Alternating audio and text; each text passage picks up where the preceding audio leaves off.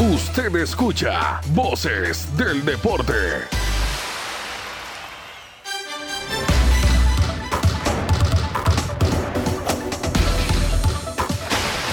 Hola, bienvenidos. Esto es Voces del Deporte con toda la información del deporte nacional e internacional.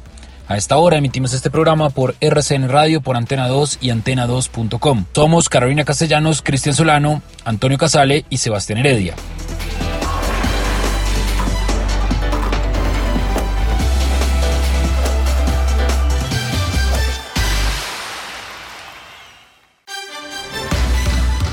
En entrevista con el diario Marca Colombia, Ramón Yosurún, presidente de la Federación Colombiana de Fútbol, dijo que la Copa América se jugará en territorio nacional como está previsto, pese a las versiones que señalan que habría un cambio de sede.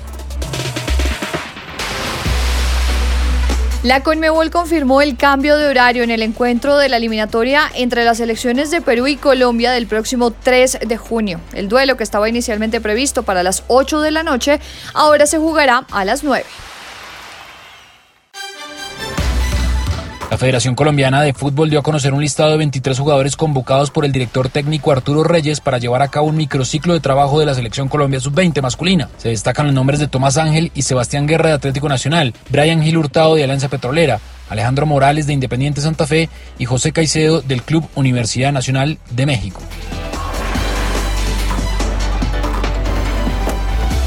Hoy se conoció que el partido entre Deportivo Cali contra Deportes Tolima por la vuelta de los cuartos de final de la Liga Betplay no se podrá disputar como estaba previsto en el Estadio Palma Seca este viernes 14 de mayo por la situación de orden público en Cali y Palmira. Atlético Nacional recibió en las últimas horas una oferta del Brujas de Bélgica por el central de 20 años Gerson Mosquera, quien ha sido uno de los jugadores más destacados del cuadro Bertolaga durante la temporada.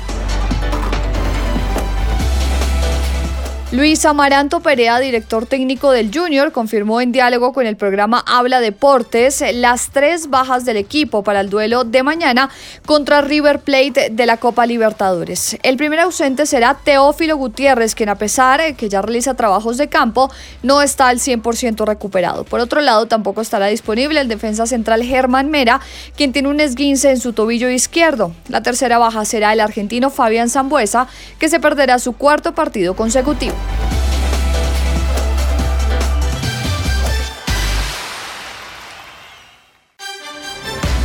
Jaguares de Córdoba anunció este martes 11 de mayo que José Alberto Suárez no continuará como director técnico del conjunto felino para el segundo semestre del 2021.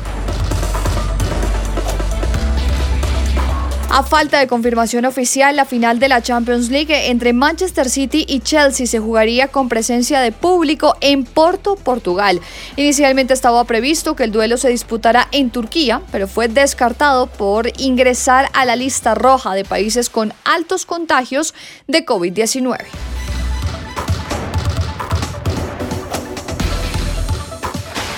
El presidente de la FIFA, Gianni Infantino, dijo hoy en una reunión virtual que las condiciones en las obras de construcción de la Copa Mundial de Qatar han alcanzado los más altos estándares mundiales de seguridad y confió en que la cita pueda servir de catalizador para un cambio social positivo más amplio en ese país. Manchester City se proclamó campeón de la Premier League por tercera vez en cuarto año después de la derrota del Manchester United 2 a 1 contra el Leicester este martes. Según el medio Football Insider, el Tottenham de la Premier League inglesa planea vender al central colombiano Davinson Sánchez este verano, independientemente de la identidad del nuevo entrenador que arribe tras la salida de José Mourinho. El presidente de la Liga, Javier Tebas, afirmó este martes en una entrevista que la UEFA no puede quedar pasiva ante el intento de Superliga Europea. Sin embargo, el dirigente no mencionó nada sobre si deben sancionar al Real Madrid, Juventus y Barcelona que persisten en este proyecto. Oliver Bierhoff, director de la Federación Alemana de Fútbol, casi confirmó el martes el nombramiento de Hans-Dieter Flick en el puesto de seleccionador de Alemania, sucediendo a Joachim Low tras la Eurocopa 2021.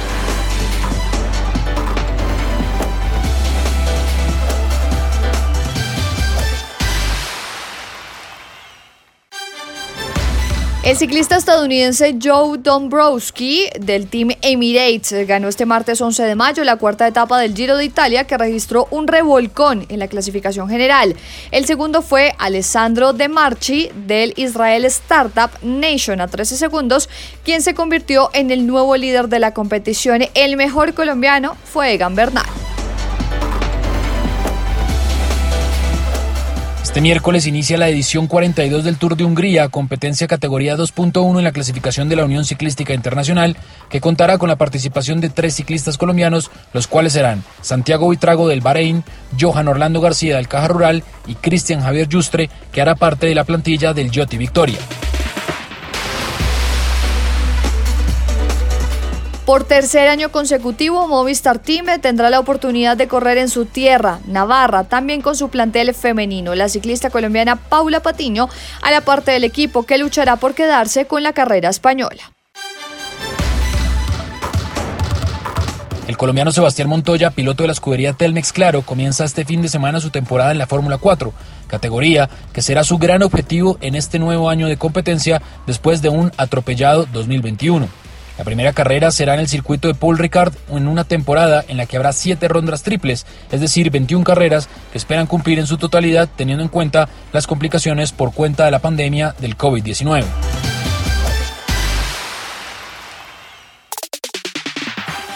Continuamos en Voces del Deporte.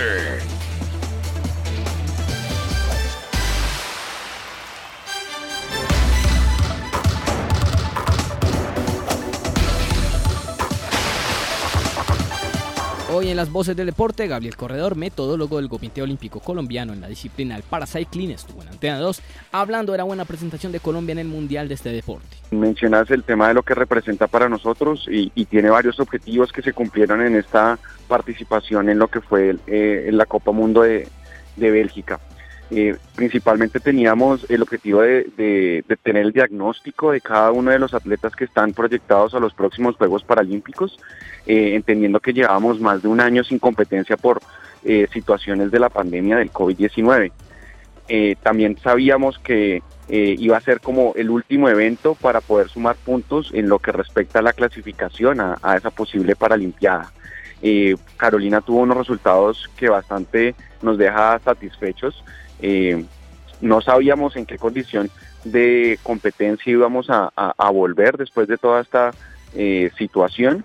Eh, de todas maneras, el Comité Paralímpico Colombiano, acompañado con el Ministerio del Deporte, la Federación Colombiana de Ciclismo, los institutos departamentales, le apostaron a que los deportistas, independientemente que no pudiesen salir a su práctica deportiva en el marco de la pandemia, tuviesen la preparación que se pudiese, eh, bajo estas circunstancias, desde casa, seguíamos eh, la revisión con los entrenadores, con el profesor José Gabriel Castro, con eh, Héctor Mayorga y, Marco Tulio Ruiz, haciendo seguimientos desde casa. Nos tocó implementar las sesiones por videoconferencias, por Zoom, por Meet, y pues básicamente ese trabajo se vio reflejado en lo que ahorita pudimos ver en la Copa Mundo de, Bélgica, donde pudimos obtener con Carolina dos medallas de oro, una en la contrarreloj individual y una en la ruta, y también con otros atletas que se destacaron como Diego Dueña, Carlos Vargas, Paula Osa y varios más, como también los antioqueños Javier Cerna y Marlon Pérez. Corredor se refiere a los cupos que tiene el país para esta Paralimpiada. Bueno, te cuento, eh, hasta el momento tenemos tres cupos en la categoría de caballeros y dos cupos en la categoría de femenino. Eh, decirte los nombres eh, todavía no, no es posible eh, debido a que falta todavía el mundial que, que, va a ser en el mes de junio y ahí se van a definir el tema de quiénes son los que van a estar participando en la Paralimpiada debido a que los cupos son numéricos, no nominales y cuando digo numéricos son, es que son asignados al país y va a obedecer al rendimiento de cada uno de los atletas. Por lo pronto creemos que, que, podemos defender esos, esos cupos que tenemos con la participación que se tuvo. Eh, difícilmente vamos a obtener un cupo más eh, de acuerdo al ranking de naciones, que es lo que nos obedece a nosotros, pero sí podemos eh, estar pensando que en, un cupo posible, apuntándole a una bipartita, que son cupos que otorga el Comité Paralímpico Internacional con la Federación Internacional, eh, entendiendo que, que, Colombia ha tenido un muy buen proceso en estos cuatro años. No es seguro, pero pues vamos a apuntarle a eso como, como país. El experto detalló cómo ha sido la preparación del equipo de paracycling de cara a los Juegos Paralímpicos. La situación de la pandemia nos ha tenido que... Eh, nos ha tenido la, posibilidad de redistribuir lo que corresponde a, la preparación, entendiendo que no todos tienen la facilidad, los que viven en Bogotá y, y cuando estuvieron restringidos tuvieron la, eh, la dificultad de poder salir a hacer sus sesiones de ruta o sus sesiones al velódromo. Eh, los que están viviendo más a las afueras de las ciudades tuvieron eh, esa posibilidad.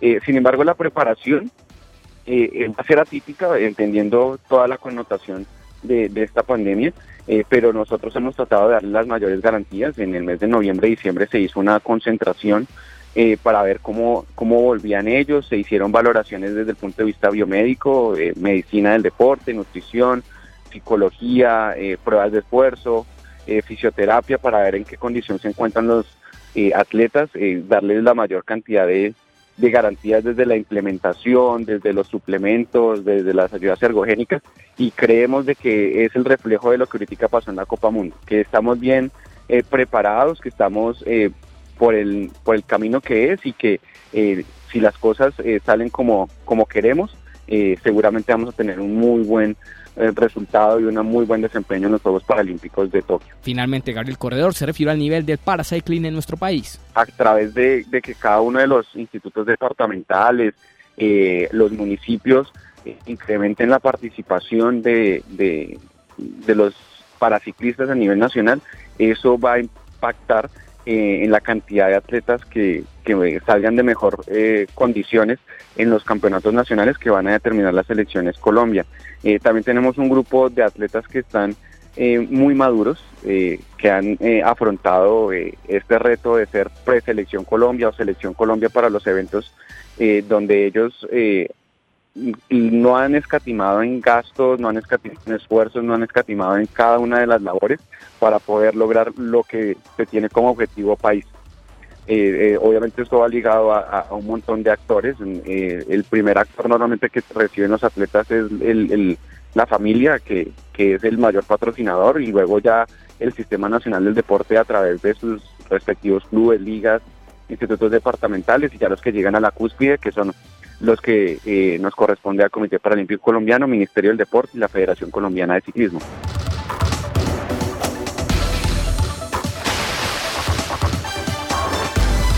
John Jairo Botmet, director técnico del Valle Dupar del torneo Overplay, estuvo en el programa Planeta Fútbol de Antena 2 y dio a conocer un poco más de su trabajo con el equipo vallenato. Bueno, eh, con Valledupar iniciamos un proyecto el año pasado en enero en alianza con Atlético Nacional Nacional eh, hizo, digamos que buscó, buscó de, nuestra metodología de trabajo, venían estudiándonos aparentemente y, gracias a eso eh, iniciamos un proyecto eh, donde tenemos algunos jugadores, o tuvimos algunos jugadores de Nacional el año pasado y este año también. tenemos un proyecto claro, una metodología de trabajo clara también, una propuesta clara también. Eh, nos hemos capacitado durante todo este tiempo que he tenido la oportunidad de trabajar en el fútbol profesional, pues he tenido la posibilidad de capacitarme a distancia, eso es sí, porque presencialmente es imposible para mí. Y hemos construido un equipo muy joven, jugadores entre los 17 y los 21, 22 años. Valledupar ha hecho el esfuerzo de contratar 3, 4 que, superan ese promedio de edad eh, para arropar a todos estos chicos. Y, pues parte de nuestro proyecto, parte de nuestras, de nuestras, digamos que nuestros ideales eh, es con un equipo joven salir a proponer en todas las plazas, es formarlos para ser parte de equipos grandes en un futuro. Obviamente pues hacemos parte de Atlético Nacional y la idea es que los jugadores eh, se formen de esa manera. Entonces eso es lo que hacemos. Curiosamente cuando terminábamos el partido contra Quindío, que perdimos 1-0 aquí en casa, eh, a través de un penalti, eh, el análisis que hacíamos era que, que, como el fútbol, por lo menos frente a Quindío, ha cambiado. En las veces que los hemos enfrentado desde el año pasado y este año, las veces que hemos jugado con ellos, tanto allí en Armenia como aquí en Valledupar, pues qué curioso que ellos son los grandes, que tienen jugadores de experiencia con muchos partidos y nosotros aquí con jugadores que, que tienen 7 partidos, 12 partidos, 15 partidos, 30 partidos nomás profesionales, eh, a excepción de José Barrios Nuevo y, Carlos Rivas. Eh, somos nosotros los que salimos a proponer, salimos a, buscar los partidos y Quindío esperando con una línea de 5 en el fondo, 4 en la mitad y contragolpeando o esperando a, hacer lo que saben hacer, porque se les decía mis muchachos.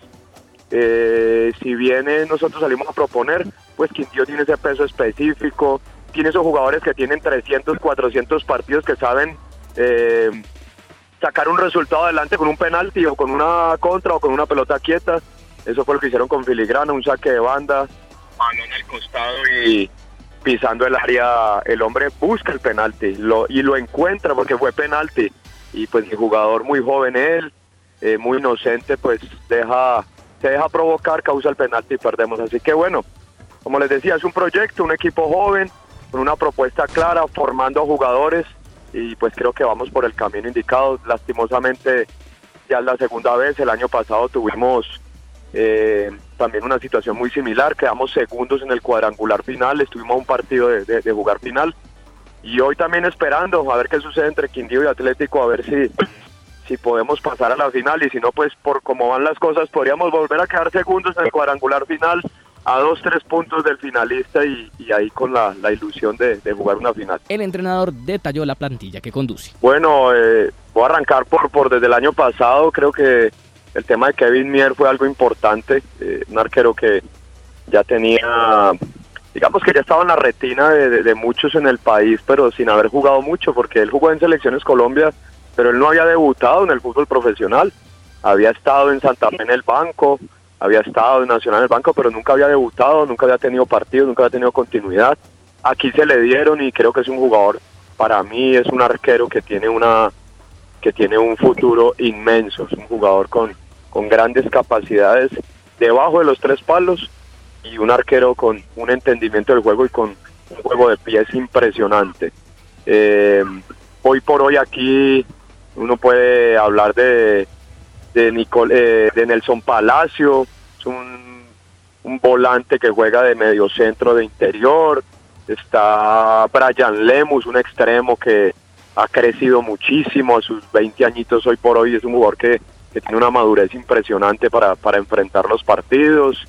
Eh, David Pérez, eh, Peña, Gianfranco Peña, un delantero de 20 añitos también que en, los dos años ha sido uno de los goleadores del torneo, con goles de, una factura eh, bastante importante, pero aún sigue siendo muy jovencito, tiene que madurar muchas cosas. Eh, está el hermano del lateral que está en Once Caldas, los mellizos, eh, Murillo, Jesús Murillo. Bueno, la verdad, y, y ahí se me pueden pasar muchos más. Will Murillo es un volante es un polifuncional, juega lateral, de central, de medio centro, interior, tiene 20 añitos, que fue uno de los, de los jugadores que jugó con Nacional el año pasado, que lo expulsaron en ese partido contra América. En fin, ahí, ahí me puedo quedar mencionando, la verdad es que, son varios que tienen una gran proyección, pero son muy jovencitos todavía, son jugadores de 19, 20 años, independiente que ya hayamos jugado dos finales y hayamos hecho muy buenas presentaciones son jugadores que, todavía tienen que, terminar de madurar.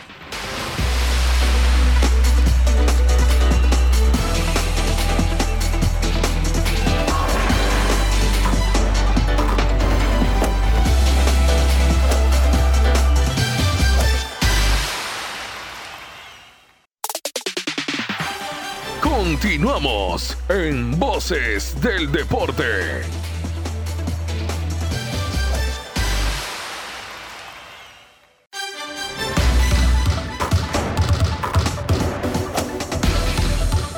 Estas son las cinco noticias más leídas de antena2.com con Tomás Guzmán.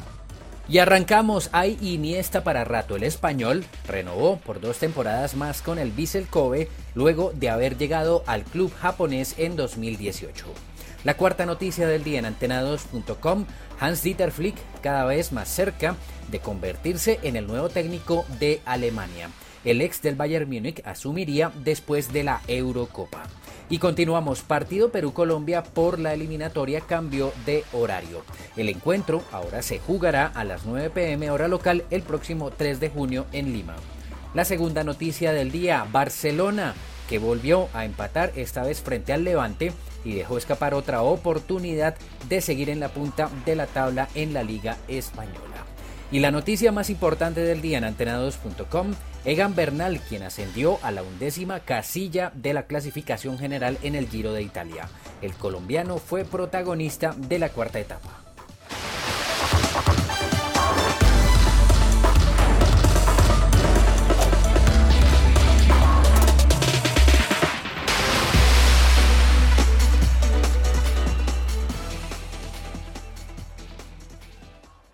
Usted escucha Voces del Deporte.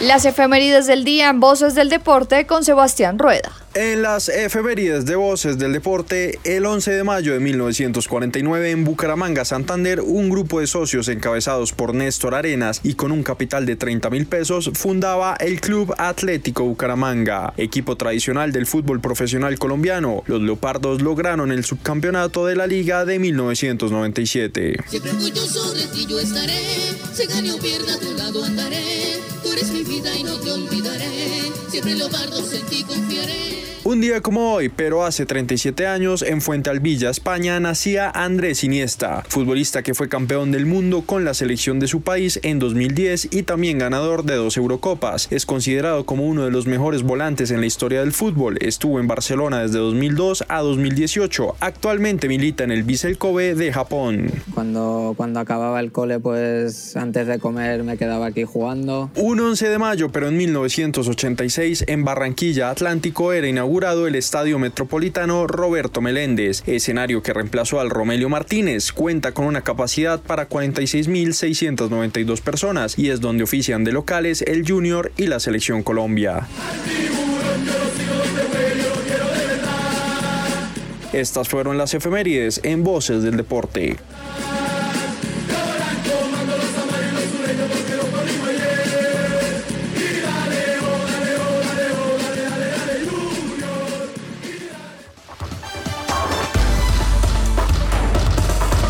Por su atención, gracias. Esto es Voces del Deporte con toda la información del deporte nacional e internacional. A esta hora emitimos este programa por RCN Radio, por Antena 2 y antena2.com. Si usted quiere oír este o cualquier otro capítulo de Voces del Deporte, nos puede encontrar en todas las plataformas de audio on demand. Un abrazo para todos. Voces del Deporte.